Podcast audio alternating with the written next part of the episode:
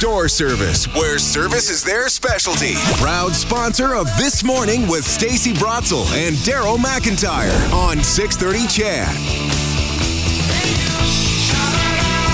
Good morning. Coming up on 7.07 here on your Wednesday morning. Stacey and Daryl here with you. Morley will be back with sports here in a little bit. We were talking about the weather forecast and how, in general, nice the temperatures are. Certainly. Still gets down to below zero overnight. You know that winter, as it really starts to uh, approach, it's going to get ugly out there. And there are an awful lot of people who are you know, living living the hardest of lives uh, mm-hmm. without a home, out trying to, to in a tent or some kind of a shelter, and it can be a very, very dangerous situation from the cold itself, but also from even just trying to stay warm. Uh, a couple of tent fires on Saturday that police responded to. Uh, two people's lives lost. Uh, a woman believed to be in her 20s, uh, a man about 54 years of age. Yeah. You, you look at minus four overnight and you're like, that's pretty nice, but we're not sleeping outside. Uh, we have a furnace, we have a home, and uh, it is cold, and it can get very cold. Uh, if you've been outside, you, you know, you, you get those chills, and you're like, okay, well, I'm just going to go in and have a shower. That's not something that it's available to many people. Uh, Global spoke to a woman uh, living in a tent in central Edmonton, talking about how she uses a candle to try to generate some heat, and sometimes things go wrong. Look at it, it just broke like it could just happen like that, and it's really, really scary. It's open flame in a tent, or yes. any you know maybe there's cardboard around a shelter area. Talk about flammable again, flammable. There's also carbon monoxide poisoning, as some people try to use some kind of a heater within this kind of a situation. It's a lot of danger. Yeah, you fall asleep with a candle. Um, we we see how that uh, ended up, even in homes. So, uh, let alone a, a, tent. So, what do we do? Uh, what? that, that's a good question. Jordan Reiniger is the executive director of Boyle Street Community Services. Good morning, Jordan. Good morning. That's that's the question. What do you do? What what do we do about this? I know that obviously, you know, homelessness has been a major issue. We've had encampments. What do we do? Yeah, I think uh, you know. I think over the last couple of years, there's been a real focus on public safety, but I think the group that has been left out of that conversation is uh, the community that is most at risk in our society, which is those who are now being forced to sleep outside. And I think the ultimate uh, uh, question is like, how do we create alternatives for people that are better than sleeping in a tent? Because that's kind of where people feel like they're the safest. Um, so we've had some announcements about new shelter beds coming on that will help. Uh, but ultimately, we need to provide housing for people. And I think what most Edmontonians don't always understand is we've seen a dramatic increase in the number of people experiencing homelessness. And that doesn't mean that there hasn't been good work, there hasn't been people being housed. Um, but there's just a lot of people entering homelessness these days. Uh, and so the system can't keep up with the number of people. And so you have this overflow of people and the systems that are log jammed because of that. And so we haven't seen a corresponding increase in the resources related to uh, the number of people that we're seeing. So um, it is, there's a lot of things that work. There's a lot of solutions that we've been able to figure out. It's just about having some order of government take accountability for actually putting the resources in to, to fix the challenge. Jordan, can you take me inside an encampment? Uh, what what is the setup? We see them on the street, and, and some of them quite can be quite large. Um, how are people living in these tents? Yeah, I mean, you you had a good highlight of sort of how they try and stay warm. Oftentimes, uh, there are an encampment is as unique as the individuals that are out there. And um, some people are kind of alone and just trying to survive on their own. Uh, they'd rather be by themselves, maybe in the river valley or something uh, and others where they're trying to survive as a bit of a community. It could be two, four, six people, potentially even more, um, that are really just trying to support each other, stay together, stay alive together, and survive. And so um, they use all sorts of different techniques. And one of the challenges that presents itself is our our encampment response in the city has been basically just to move people around. Uh, we haven't provided alternatives for people. We haven't um, done anything in terms of real solutions uh, that get at the root cause of why people are there. We've just been moving people from one place to another. And when people move, all of the things that they had to survive on cold nights and things like that get moved with them and they have to sort of start from scratch again. And so um, that's why we're seeing the numbers. I, last week, a, a, group of us uh, in the sector announced that we had lost 118 people in uh, in just three months, uh, which is a horrific number, something we've never seen before. And the, the, there's more people who were lost in October than were lost in September, and more people in September than August. So the trend is not going in a positive direction. Uh, and so, um, so yeah, I think there are, there are a lot of challenges, but there are solutions as well. I understand housing is, is the ultimate solution. If you if you have housing that's well, not the ultimate, but a major solution. Shelters are are are a band aid. They're they're basically an emergency response to try and protect mm-hmm. people. But why is it I keep hearing uh, people who would prefer to be in encampments because they don't want to go to the shelters. They don't feel comfortable. Many keep saying they don't feel safe. So more mm-hmm. shelter spaces uh, seems irrelevant if if the individuals don't feel safe to go there in the first place. Yeah, I think people very you're you're absolutely right about that. People do not feel safe going into shelters. I think the shelter system that we've um, invested in is a sort of mass congregate shelter where you have people sleeping on mats on the floor. There's up to 300 people potentially in a room. Uh, people often aren't safe in those environments and around those environments.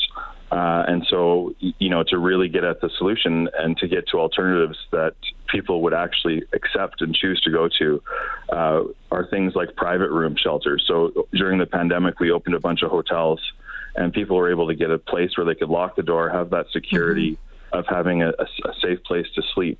And we had incredible outcomes from that. But all of the pandemic money went away, and all of those hotels had to shut down. Um, but those are the kinds of solutions where we were able to get people from encampments um, who were willing to go to those places because it was a place that they felt safe, that they could actually get a good night's sleep, uh, get some nutrition, and and then and then think about you know what would be best for them moving forward, whether that's going into treatment, whether that's getting into more of a permanent housing situation. Is safety also the reason why we're seeing these tents pop up in places we've never seen them before. So these this incident, uh, the two incidents of of the fires happened in central Edmonton, but you're mm-hmm. seeing them, you know, out on 23rd uh, Avenue. Um, you're, you're seeing them, you know, I saw one by Westmount Mall where I had never seen mm-hmm. one before.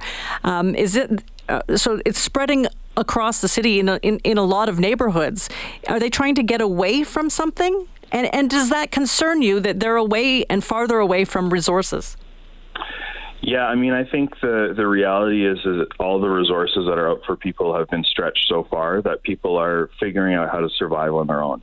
Uh, and a lot of the resources, so we have teams that go out and try and connect with people. Uh, but you're absolutely right that people are spreading out. They're trying to get, you know, to places that they aren't going to be harassed as much. Uh, they're trying to go to, and that is from like harassment from other people who are trying to prey on them, gangs and things like that. But also uh, places they're less likely to have their encampment removed um, by by the the encampment response in our city. And so that's that's what's spreading it out. And it's just also a, a sheer volume, like the number of people who are out there in encampments. Uh, has increased dramatically, mm-hmm. and so that's why we're seeing it spread all over the place because it's just it's literally a numbers situation where there's so many people that they have to spread out so they can find places that there's room for them. So you say there are solutions Mm-hmm. But is it going to come quick enough? And are we even on the road? I would say we are not on the road. You know, I, I think we were fairly disheartened by the response from all orders of government when we announced 118 people have passed away. And I think it's important for Edmontonians to know, like those 118 people, over 80% of them passed away on the streets. So they weren't in hospital, they weren't in hospice, they were they died in an encampment or on the street in a public area and um, and so we're not on the road, in my view, to addressing the issue. Nobody's taking it seriously, and one of the challenges is that no order of government actually has accountability for this issue. So everybody can point the finger at somebody else. Um, what we need as an immediate solution are places for people to go where they can be safe when it gets cold. Shelter is part of that. Uh, but as you said, Daryl, not everybody feels comfortable. So we need warming places where people can just go if they need to warm up. Uh, we need more people out on the street checking on people, making sure they're safe at all hours of the day and night. We need Edmontonians to, you know, check on people. I think one of the, the biggest sort of issues right now is that there's been so much talk about public safety, and people have equated homeless folks uh, with safety threats. And so, really, you know, this is strong language, but it feels like they're the lepers of our society. And so they're dehumanized, they're continually pushed out. And um, we need Edmontonians to sort of begin offering kindness and acknowledging people as human, uh, checking on people if they see somebody laying on a bench that, that looks like they're not doing well. Uh, if calling 211, there's a, a distress line. If you see somebody in distress, you can call 211 to check on people at this point, if government's not going to come to the table, we as a community have to come together to make sure people can be as safe as possible. Jordan, uh, well said. Let's uh, let's Wow. leave it there. Let that resonate for a little while. Appreciate your time this morning. Thank you for having me. You bet. Jordan Reiniger is executive director of Boyle Street Community Services. There's a tough job as well heading into uh, into he's the coldest of times. He's he's not happy. Well, it certainly didn't sound like it, did it? No. Well, frustrated, and and and and, and Well, you see help. You see what happens Yeah. regularly, and uh, it seems like there's no end to it. No. Uh, we're going to continue this conversation and uh, also a, a couple of other uh, things that we've been chatting about today after the break.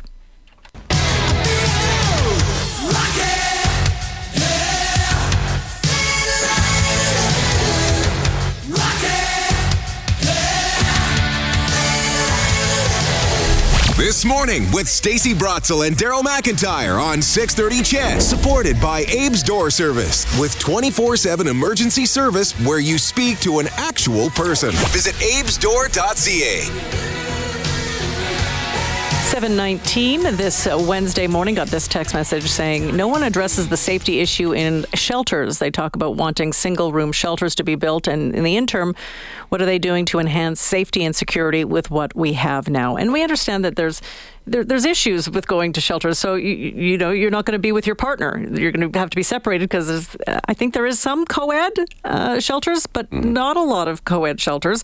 Maybe you have a pet and and the shelter doesn't accept your pet, or you have a shopping cart with absolutely everything that you own and it is special to you, And you're not gonna leave it and out you're leave it outside.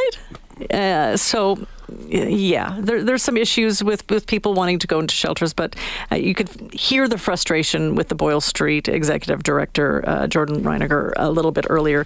And it was something interesting that he said is that people equate homeless with fear. And so th- th- that that's that's the result of all of your, your safety issues in the downtown core is, is due to the homeless. And and he says that they're they're the lepers of this of, of this generation. You, I think there's there's a difference, and yet they can be one and the same between a homeless person, somebody who's facing addiction issues, somebody who's facing mental health issues. In some cases, all three are true. In some cases, there aren't. I think there is still a public safety issue for someone who may have mental illness who is not able to interact with people that can be exacerbated by drug abuse. So I think that you can go and help and have an open heart and an open mind. I think people might still want to be wary And that cautious. doesn't then cautious that's not the same as turning a blind eye No. right so I've had many interaction with the, our city's homeless. Um, we went and served sandwiches um, several times, and they're so grateful. And, and sometimes you hear their stories, and they're incredible. Some of their stories. well that's the other thing it's not one group these No, are a whole bunch of individuals with their individual with- stories with with the same brush. I actually was on a, a business on Whyte Avenue, and uh, Whyte Avenue they have a lot of broken windows. Like it's it's it's a major issue on Mm-hmm. on that street. And so I was talking to the guy in there, and I'm like, "Can you put up like a plastic window so this doesn't happen again?" He's like, "Well, you know." It doesn't look very nice. And so you want to attract people to, to come in from the sidewalk and, and, and through their doors. If it's foggy and opaque, it's not that great. He says, but you know what? everyone thought it was some homeless, drug addicted guy that uh, that smashed the window. He says, but we have security cameras. And it was a bunch of white teenagers Oh, that, that, that smashed the window and came in and or and- drunk rolling out of the bar and and bar and Yeah. being ridiculous but you automatically go somewhere, and and maybe in other cases it, it certainly was somebody who was drug addicted. Who smashed the window? But in that case, they leapt to that conclusion, and uh, it certainly wasn't the case. So and yet we've still on camera. You, you have also heard stories from folks in the downtown business Mm-hmm. association area where they have had security problems with Pe- And usually, again, it tends to be more of an addiction related thing. But there are also people, and we've talked about that with the police chief many times. There are lots of people who like to prey on vulnerable individuals. So, in some of these encampments and the larger mm-hmm. ones, there are predators who are. They're they're working the they're working whatever's there, and they will they will be dangerous to those individuals. They're vulnerable as well. Yeah, that- And I think that's why we're seeing encampments far away from the downtown core because they feel safe. Nobody's going to come and steal their stuff, and nobody's going to come beat them up.